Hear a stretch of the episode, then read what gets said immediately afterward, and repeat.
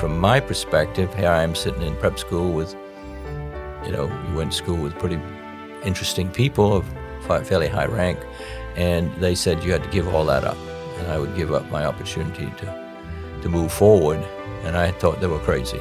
Mm. And to make it even more interesting is that I arrived in Trinidad, and they instead of sending me to prep school in America, they said no, it's good for you to go to the um, local high school in, in Wilson, North Carolina. Right. And we arrived in Wilson that year on the day of integration.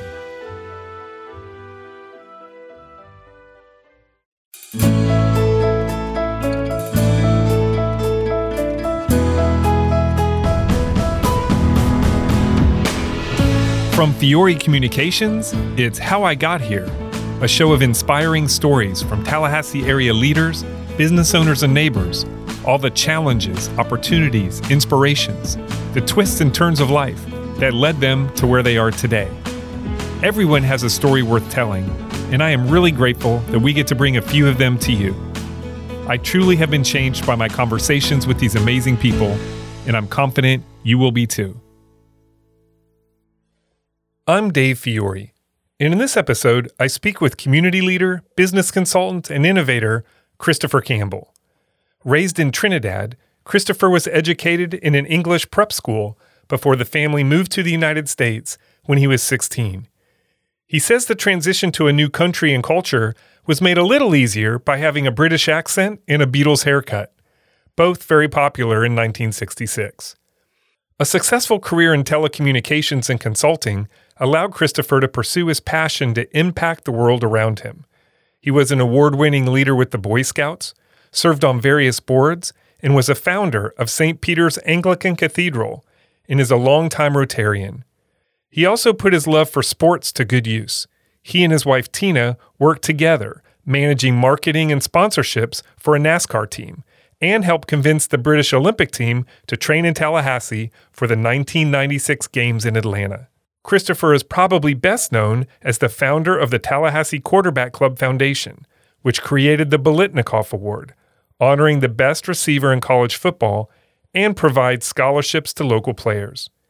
He remains focused on finding ways to give back to the community and serve others.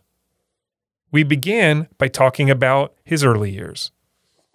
Right. I was in early school in Trinidad. I was 10 years old what happens with the colonial families is that they send their children back to prep school in England, which I did. I went when I was 10 years old. But before that, I lived, um, you know, we had uh, an estate and uh, we had a good life, and I spent a lot of time in the in the um, in the jungle. I mean, it just that's the way life was, and I had my own donkey, and I went whatever I wanted to do, and we, you know, we were primarily business was um, flowers we grew flowers in mass and we shipped them out by the container to the United States and to England. So I'm the original flower child. You know? Wow. So when you say you had a donkey and you could do anything you wanted in the jungle, what kind of things would you do? Well, you, you it's very interesting. You have this wonderful valley that has all kinds of things in it, and uh, you can take off in the morning and, and um, go off, and I can go play with the guppies, or I can go pick fruit, or go up the mountain. But that's the the estate. Uh, we lived obviously downtown, um, outside of Port of Spain, which is the which is the capital of Trinidad. Okay, so going to prep school back in England was a pretty big change in your lifestyle, right? Absolutely. I mean, it's just you know you're going from a very um, agricultural life that was my father was an agronomist, which is a fancy name for a farmer. And uh, so I lived in that world. And then you go to prep school, which is um, pretty formal and everything you read about in the in the books or the movies. And um, I started off with a. If you saw the Chiquita Banana commercial, that's the way I spoke. Obviously, in uh, in prep school, that doesn't cut it. So you have to learn the Queen's English and we did. And um, so, but that's a very interesting life, the um, prep school life. You know, you, I loved it. It was a great life. You know, I was very competitive in sports and so forth. But I mean, the kind of thing you live with in the winter, they don't think too much of heat, so you lived in dorms and the windows were open no matter what the temperature was. So it's right. So the only thing I have to relate to that is watching The Crown and where Prince Philip went. Have That's you- is that's that exactly kind of thing? yes, exactly right. He went to Gordonstoun, Okay. And I went to Millfield. They're comparable, and um, yeah, you have to know how to get around. I mean, you have to be able, self-sufficient and tough, and you know, it's, Yeah. So I loved it. I lived it, and, and it was. Um, he didn't do so well. No, he, he didn't enjoy it as much, at least from the show. Yeah. Um, so did you get to go home on holidays or summers or anything? You know, that's a great question. The way it works with a in a colonial system like that is, first of all, in those days, it took two year, two days to fly from England to Trinidad. Wow. Okay, and what happened? I had two separate years that I didn't go back to Trinidad. I didn't see my family, and the way that is that colonial families will buy a beautiful estate, and then they will um, solicit for people like myself and my sister, and you'd go stay with them during the holidays. So in Easter, for a month, you'd go, or in the summer, for three, two and a half months, you'd go live with this family. Yeah, it seems so foreign that whole concept. But I guess if that's, you know, that's the way you're raised, those are your expectations. It's just the next step of your life, right? Right, and um, you know, you you begin to live into it. You begin to em- embrace that whole thing of being a part of a, a prep school and uh, being playing sports for them. And I was very fortunate. I was uh, in the prep school system. The officers, the student officers, uh, uh, um, called prefects, and um, I would had made my way up, and I was in actually in line to be head boy at, at that school, which is a big deal. Yeah. And then when my parents said no, they had already left Trinidad. What had happened was my um, my father, as I said, was an agronomist. He was a world authority on tropical crops, and they were pioneers in the sense that here that she had lived all her life in Trinidad for multi generations, and they were going to give all that up to come to America. And so I'm ever blessed for them that they made such a bold decision to come to the United States Right. then from my perspective, here I am sitting in prep school with, you know, you went to school with pretty interesting people of fairly high rank, and they said you had to give all that up, and I would give up my opportunity to, to move forward, and I thought they were crazy. And to make it even more interesting is that I arrived in Trinidad, and they instead of sending me to prep school in America, they said no, it's good for you to go to the um, local high school in in Wilson, North Carolina. Right. And we arrived in Wilson that year on the day of integration. I read that, that your first day there was the first day of integration in the schools. Correct. And they'd integrated three high schools together. Wow. So how did that go? Well, it was dramatically different. I mean, the people that um, I was at school in England uh, very different. It was the very best thing that ever happened to me. It was a great experience. Uh, a little tough culturally. It was a dramatic change, but um, I had you know you learn to get on with all walks of life, people that you had never associated with, but now it changed, and it was the very best thing I could do. It was also from an academic point of view schools in England, whenever you gave, had a question or a quiz or essay, everything was an essay. Hmm. So I had to learn how to take um, Like multiple choice. multiple choice and fill in the blank. Had no so idea. that's an American thing, the multiple right. choice. Yeah, we don't have that. I think it's beginning to be used more Right. and more through the world, but in that time, it was a dramatic difference. Right. So I'm interested how you adjusted and how you were received being different because coming in in that situation, that's tough for the kids in those communities to figure out how they're going to live together and you know go to school together and get along and all that. But you have to get used to Americans overall because you're coming from a completely different situation and now you're you've been put right in the middle of the racial tensions of of of the integration. So how did how did you deal with all that at, at one time? Well, it was very interesting. It, um, you know, I had an advantage. Um, obviously, I was English, and it was very attractive. I had a Beatle haircut. The Beatles were you very, very um, popular. So what year was this? This was 1966. Okay, so right, yeah, right after the Beatles arrived. Right, and so um, I was able to garnish a lot of uh, interest because of being a Beatle type, you know, and speaking like them and talking like them, and Right. and so the ladies liked that a lot, and so it was kind of nice. And I was I filled fit in quite well. I was uh, voted to the um, uh, court at high school, Oh, and we played. That's really where my love of American football started. We had by amalgamating three high schools, we had an incredible football team, high school football team. We won the state championship uh, in in North Carolina three years in a row Wow. and they actually wrote a book about us, and which was kind of neat. And that's so, and that's where I really enjoyed getting to know, and that would lead to some other things that happened in my life. But Wow. Yeah. Yeah. We're, Remember the Titans is one of my favorite movies, and that's a similar time period. very same situation. environment that we were in. Suddenly, you had the two different coaches, the different players. But it was amazing how um, the uh, coach at the time was very good at that managing that, much like the coach in the Titans. Right. and um, w- you know you had to do that because you had very good players. We had many of the players that plays on played on those teams went on to the pros. Wow. So I have to ask, did it bother you at all that you thought, or that the people in North Carolina thought you sounded like you were from Liverpool? Well, I, I don't think they knew the difference, but it uh, no, I did not sound like I was No, I- from Liverpool. Because that, that would be that would be beneath you to sound like you were from Liverpool, right? That's right. Yeah, yeah. I figured. Yeah, that. obviously, class structure in England is very different and very, Right. uh, very in place. After high school, you went to the University of North Carolina At Chapel Hill. at Chapel Hill, Correct. right? Yes, I, I was actually was offered a position at NC State as well, and I thought I'd do architecture there. But all my friends were going to Chapel Hill, so I ended up at Chapel Hill.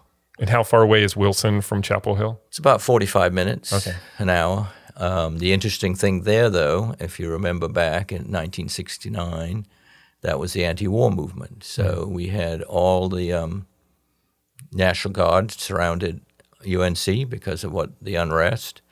And in my freshman year, my first semester, I didn't take any finals. So all my classes, if you could get through one test um, or exam, that was your grade. Because what would happen is people would call in bomb threats, and you wouldn't take any exams, and people would just, you know, they'd vacate the buildings, and nothing would happen. So it was a very different world. I mean, it was the time of Kent State and all the Right, anti-war yeah. movement against Vietnam, and um, and then it sort of began to quiet down in the spring, and then everything began to change. And by our junior year, life was very different. It was back to normal. So, still being fairly new to the country, what were your thoughts of watching and being in the middle of this revolutionary time in American history? Well, it was a very exciting time. I mean, you saw a lot of different things going on. Um, you had to, you know, there's, there's a fundamental difference between American culture and, and British culture. In England, you're honorable until you dishonor yourself. In other words, you're you Assumed to be honorable. assumed to be honorable. Right. Whereas in America, it's what have you done for me today? You know, it's a different. It's a, and I embraced that. That was that very competitive spirit. You know, um, though I was fortunate to be in the right socioeconomic group in England, but I love the competi- competitiveness of uh, um, of the British, uh, the American culture Right. And I, I really enjoyed it. And um, I was fortunate to go to a good school at the University of North Carolina, and um, uh, that's when I began to come to terms with much of who I was, and um, you know the difference, and began to uh, enjoy and and really take control of my own life, and uh, uh, did well. Well, good. What did you do after you graduated? I was very fortunate. Um, I was uh, because I did have an international background. I got a job um, with Corning Glass International, and I was responsible for Middle East, Africa, and India sales, and that's a very different world. I mean, selling uh, American products into um, the Middle East and Africa and so forth. And then I left Corning and I joined Ingersoll Rand, uh, heavy equipment manufacturer. And that's when I did mechanical engineering. And then the awareness came to me that the world of mechanical engineering was over. And so I actually made the conscious decision to, to go to electronic engineering um, and joined AT&T. and went through all their training. They would we were very fortunate in those days. AT and T was becoming a company. It has been you know deregulation had started, and um, they put you through significant training and pretty rigorous training for three years. It's like two master's degrees. Wow! And uh, you have to pass all your tests within ten percent, and it's when you're constantly under that pressure, um, you're watching people around you that just falling away. I mean, it was just a very competitive environment. So, right. So I finished up. I was fortunate to be top of my class, and I enjoyed it and learning all about those that new technology. And that's where my love of technology came from. Right.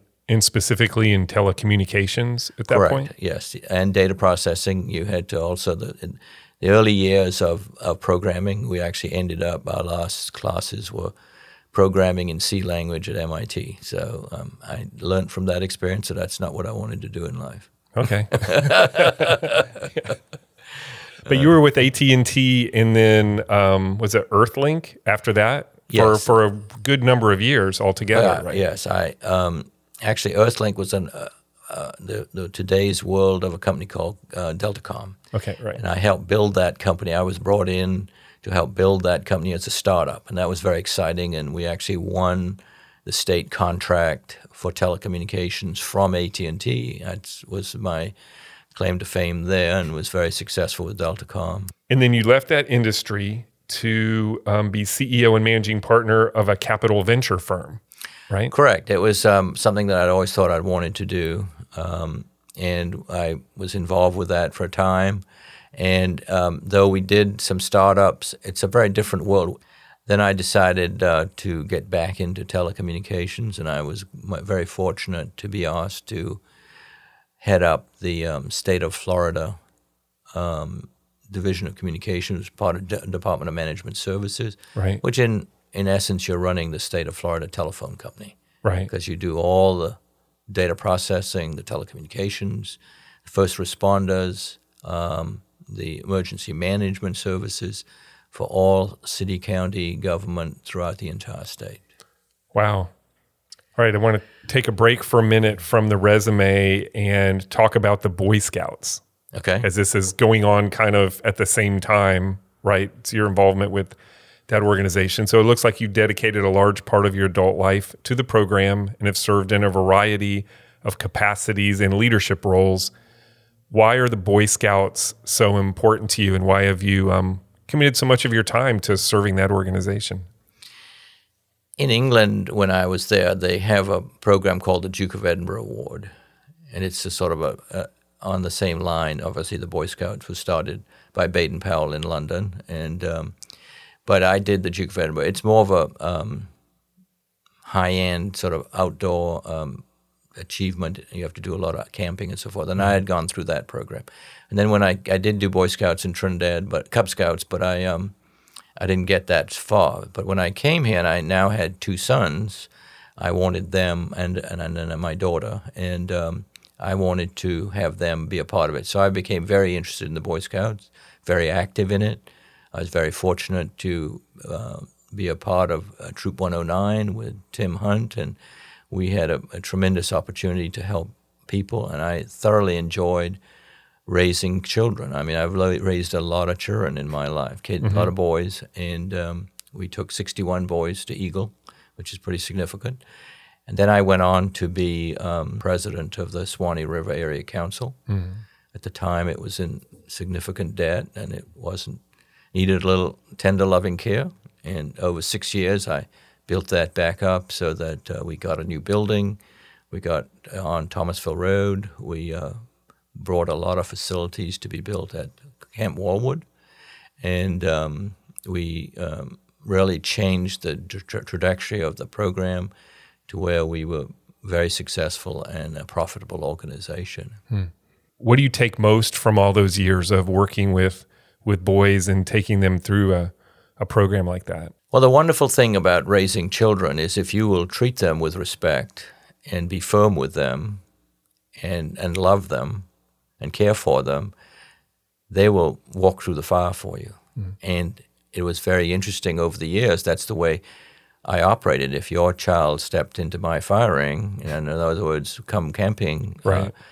They by they live by my rules. And it was very interesting to watch how parents would say to me, "Well, how come our son will do what you say?" And I said, "Well, first of all, you got to learn to love them and care for them, and they got to know you're being honest to them." Mm-hmm. And so, yes, and you know, it's wonderful. I even today I have uh, kids doing, and even in high school, they would drive up in their truck and roll the window down and say, "Mr. Campbell, I want you to meet my girlfriend." So, you know, you built that relationship, Right. and watching kids grow and learn. And then I went on to do the same thing for adult scouting. Um, Baden Powell in 1919 started a program, uh, which is an Eagle project, an Eagle equivalent for adults. It's called Wood Badge, and I began teaching uh, that course. I took it and then te- taught it and became the the uh, course director. Both my sons-in-law are Eagle Scouts. Wonderful, So congratulations! yeah, so I am not needed for tying knots or starting fires or anything like that. They've got all that covered. Yeah. Yeah. God, I was very fortunate because of what I did. I did get the um, the Silver Beaver Award, which is the highest award locally, and then the Silver Antelope, which is the highest award volunteers get within the Boy Wow. Scouts. So, and then there's another one. It's called God and Country, your service to church, which was my faith has been a very critical part of my life, and uh, I, I was very honored to get the, the uh, St. George Award for service to youth within my church. Okay.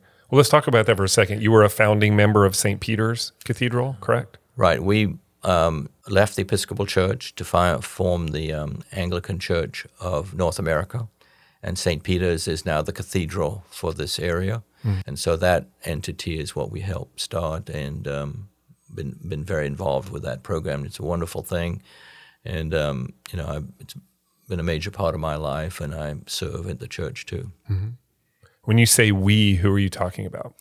Well, Tina and I, my wife, who's been, a, you know, I'm, I was very blessed to meet her. She's from Pensacola, Florida, sixth generation Floridian, which is a rare breed. And um, she helped me change from being this stodgy Englishman to more like, a, you know, being an American where you share feelings and you care Right. and you emote and so forth. Was that an easy transition for you? It took me a while. She was very rigorous at making sure that I made that transition.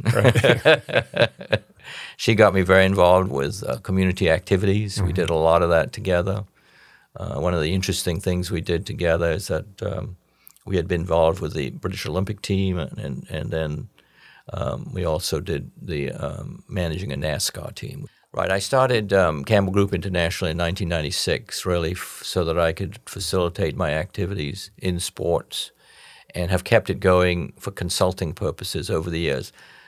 Obviously, it's become important more at certain times, and then today I have it very active, and that's really my that's my the company I work for today. Okay. All right. Well, you brought up sports, and that's where I want to go next Okay. because that's a, a big area of interest for me. I read that in 1994 you developed a website for the British Olympic team. Before we get to that website, because let me do the premise. We Yeah. uh, Tina worked uh, was the vice president with the chamber, and um, we had the sports authority. Right. The goal of the sports authority was to bring major sports events. We're talking ta- about Tallahassee. Tallahassee, Right. right?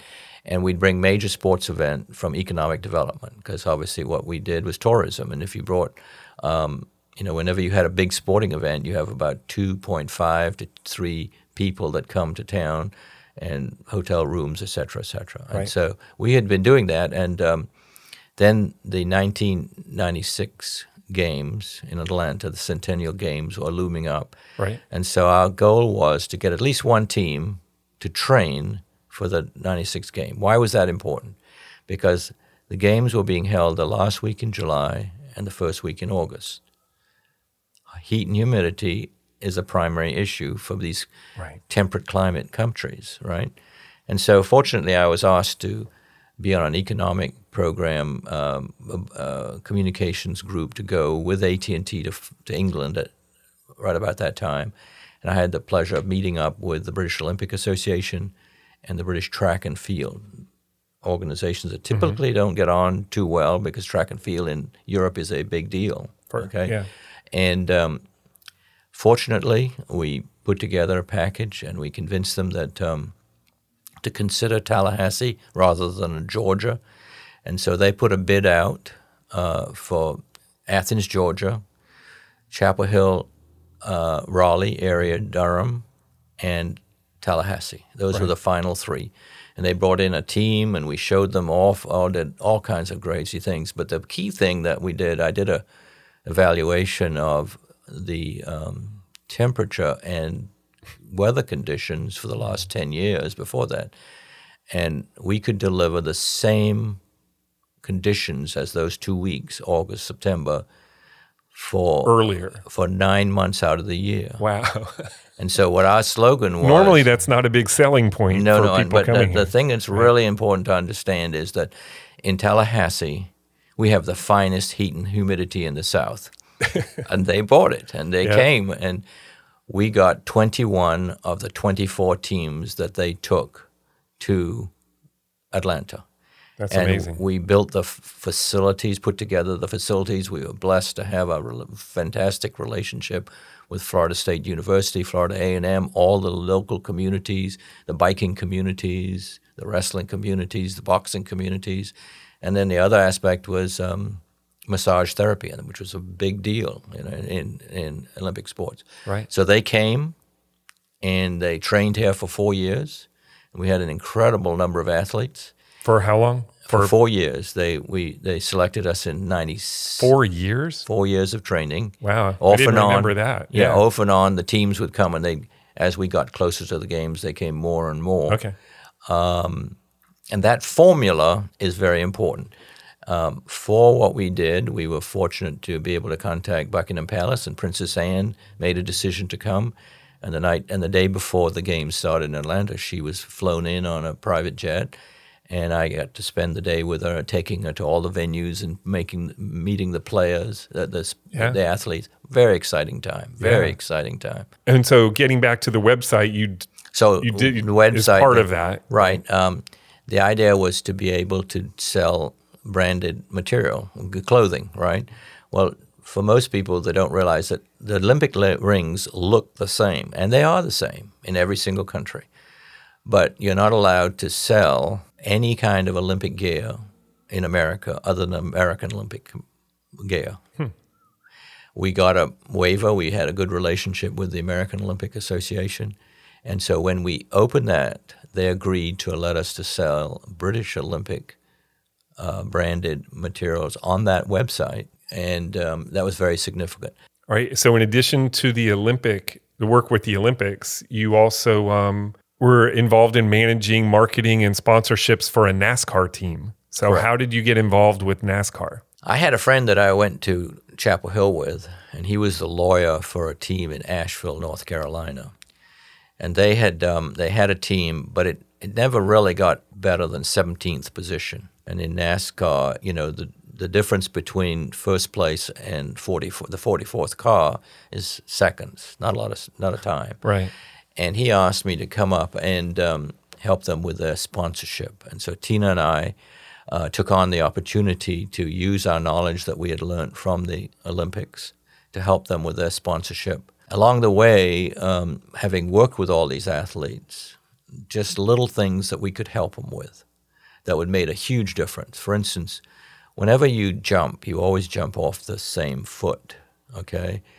Well, when you go over the wall to change a tire, you're talking seconds. Right. And if you go off the wall on the wrong foot, the body will change and put you on the right foot. You've now lost a second. Every second is one position back as you go back on the track. How do you max minimize the time it takes to train to change tires and get the cars ready?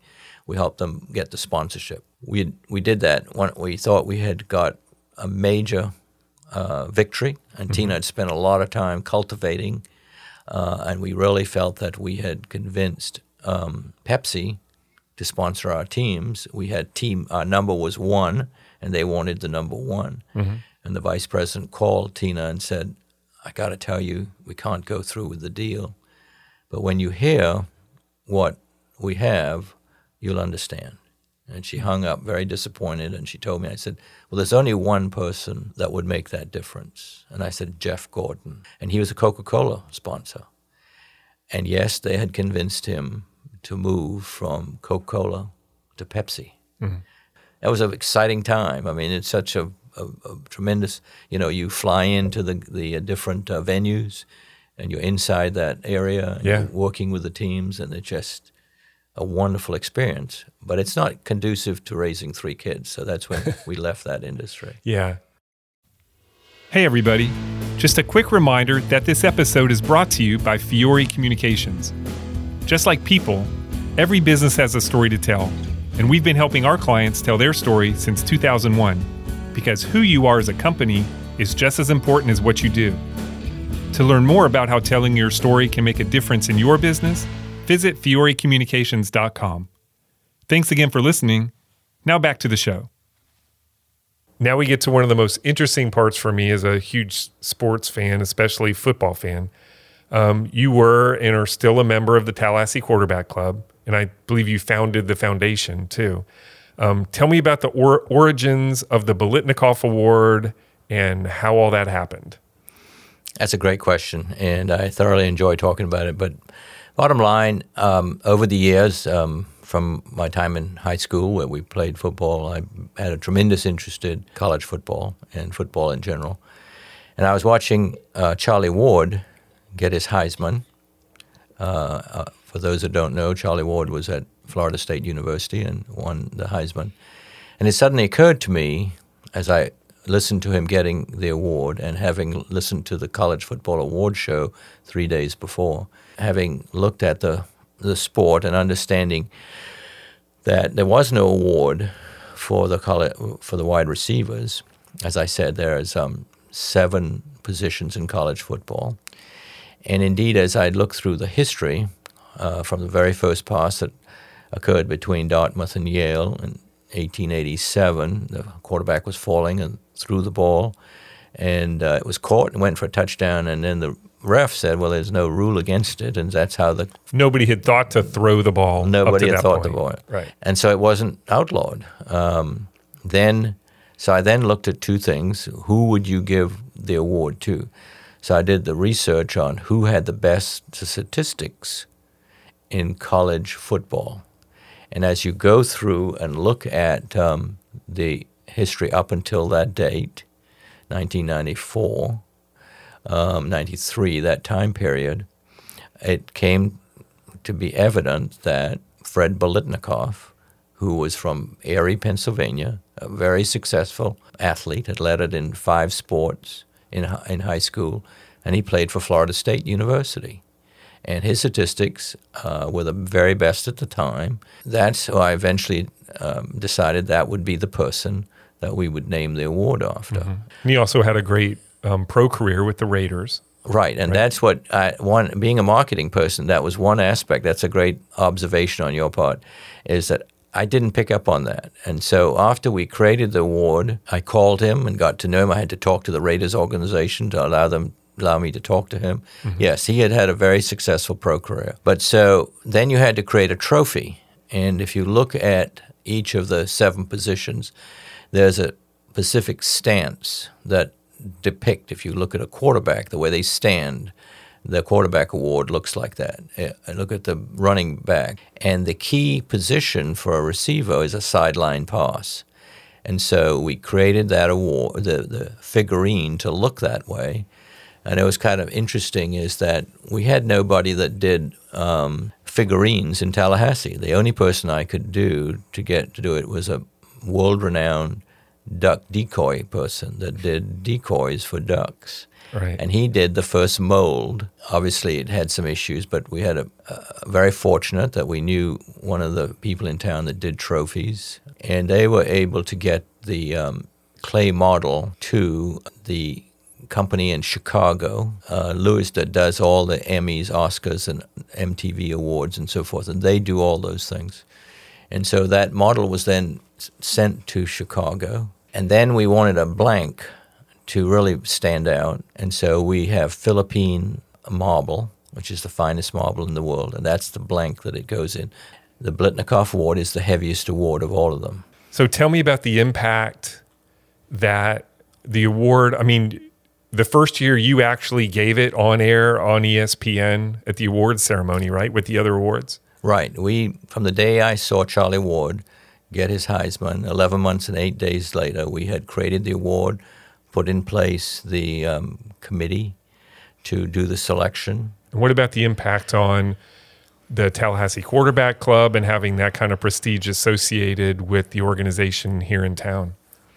Well, the quarterback club, um, we then founded the foundation. It's really the foundation that does the award. It's very significant what has happened. Over the years, it has been very highly received. What has then been added is scholarships that they give to very individual, unique individuals in the high school level. Right. And they get a uh, scholarship is just incredible. So yeah. um, it's really been very, very successful. And the key thing to understand about it is you don't create an award by yourself. You have a tremendous team that you build around you. And over the years, many people have been involved, and it's changed the, the life for so many people, not just the, the players, but uh, the folks that have been in part of it. Right. I know another passion in your life is Rotary International, and you've been a member of Rotary, a Rotarian for many years now.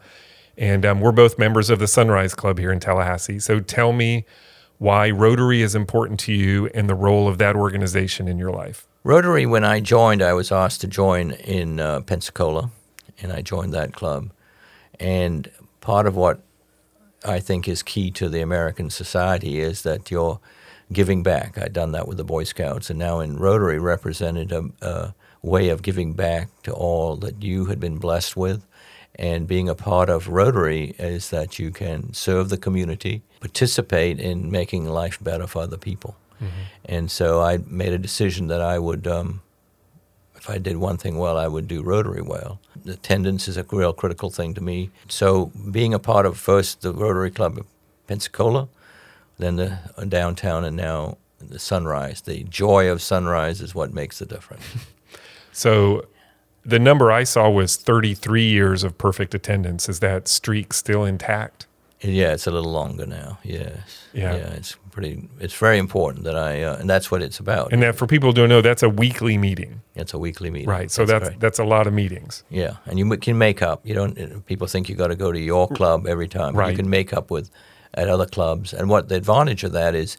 Uh, you can get to go to other clubs and meet people and build friendships all over the place. Right want to talk about one more thing and then the last two questions. Um, we've talked about your wife, Tina, some, and you've mentioned your children, but just tell me a little bit about your boys and your daughter. Just tell us a little bit about them. Well, Tina has been a major part of my life, obviously. We've been working on 43 years together. She has made a huge difference in who I am and what I'm about. And she's director of parish life for St. Peter's and mm-hmm. runs that part of it.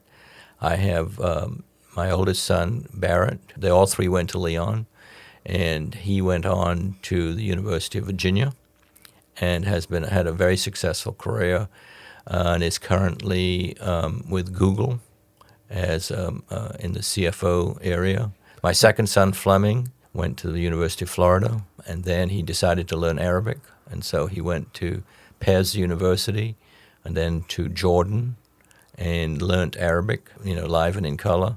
Wow. And then the um, he was recruited and got a scholarship for the for the federal government, and they sent him back to learn again. And then he went into Iraq and was in theater building and, and managing the building of bases during the, the, the war. And he's now left that, obviously, and is now back. And he works for a company called Aristotle, and he manages PACs.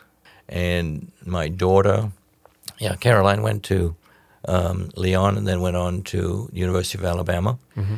She was selected as um, a capstone person, which is a select group of students that represent the president. She is in Washington um, and works for a high-end wealth management firm. Okay. And is about to get married in a few months. Oh, well, congratulations. Thank you. Yeah, that'll be fun. All right, two more questions and then we're done.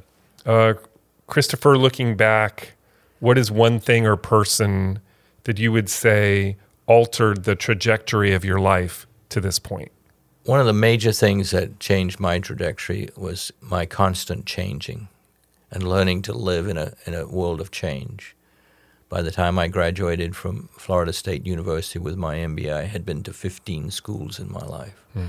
in multiple countries. I've traveled all over the world, been to 55 different countries, and um, that ability to deal with change, deal with different cultures, live in a society that is always changing and being able to help people um, understand change in technology and other things has always been a key factor in my life and had a lot of people along the way that uh, were encouraging. Obviously, at different times, um, life was good and you had some challenges every time you move from one place to another. There's always challenging, but Sure. just being able to help other people and to watch learning take place, whether it's in a adult or in a youth or in friends, is just helping people move forward. And then the key to give back, and that's why I've participated in so many different civic civic organizations because uh, I feel that I've been blessed. Uh, the Lord's been good to me, so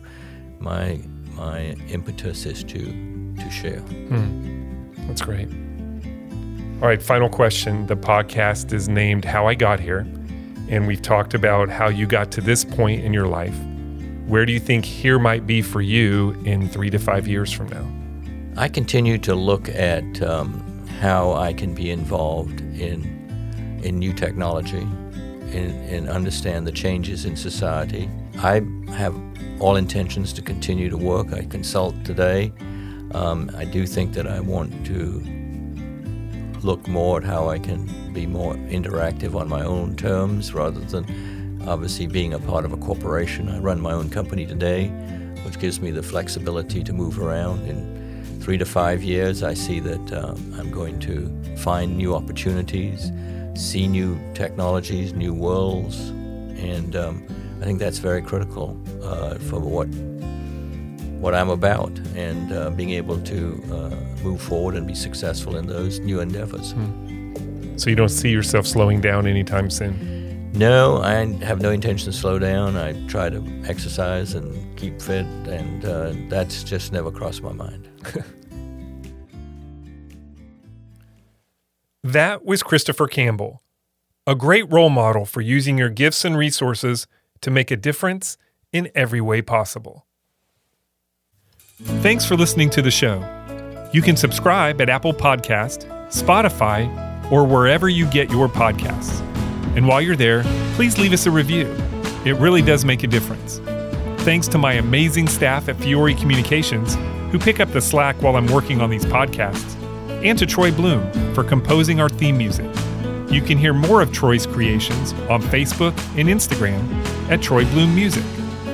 To connect with the podcast or suggest a future guest, follow us on social media or email us at podcast at fiorecommunications.com.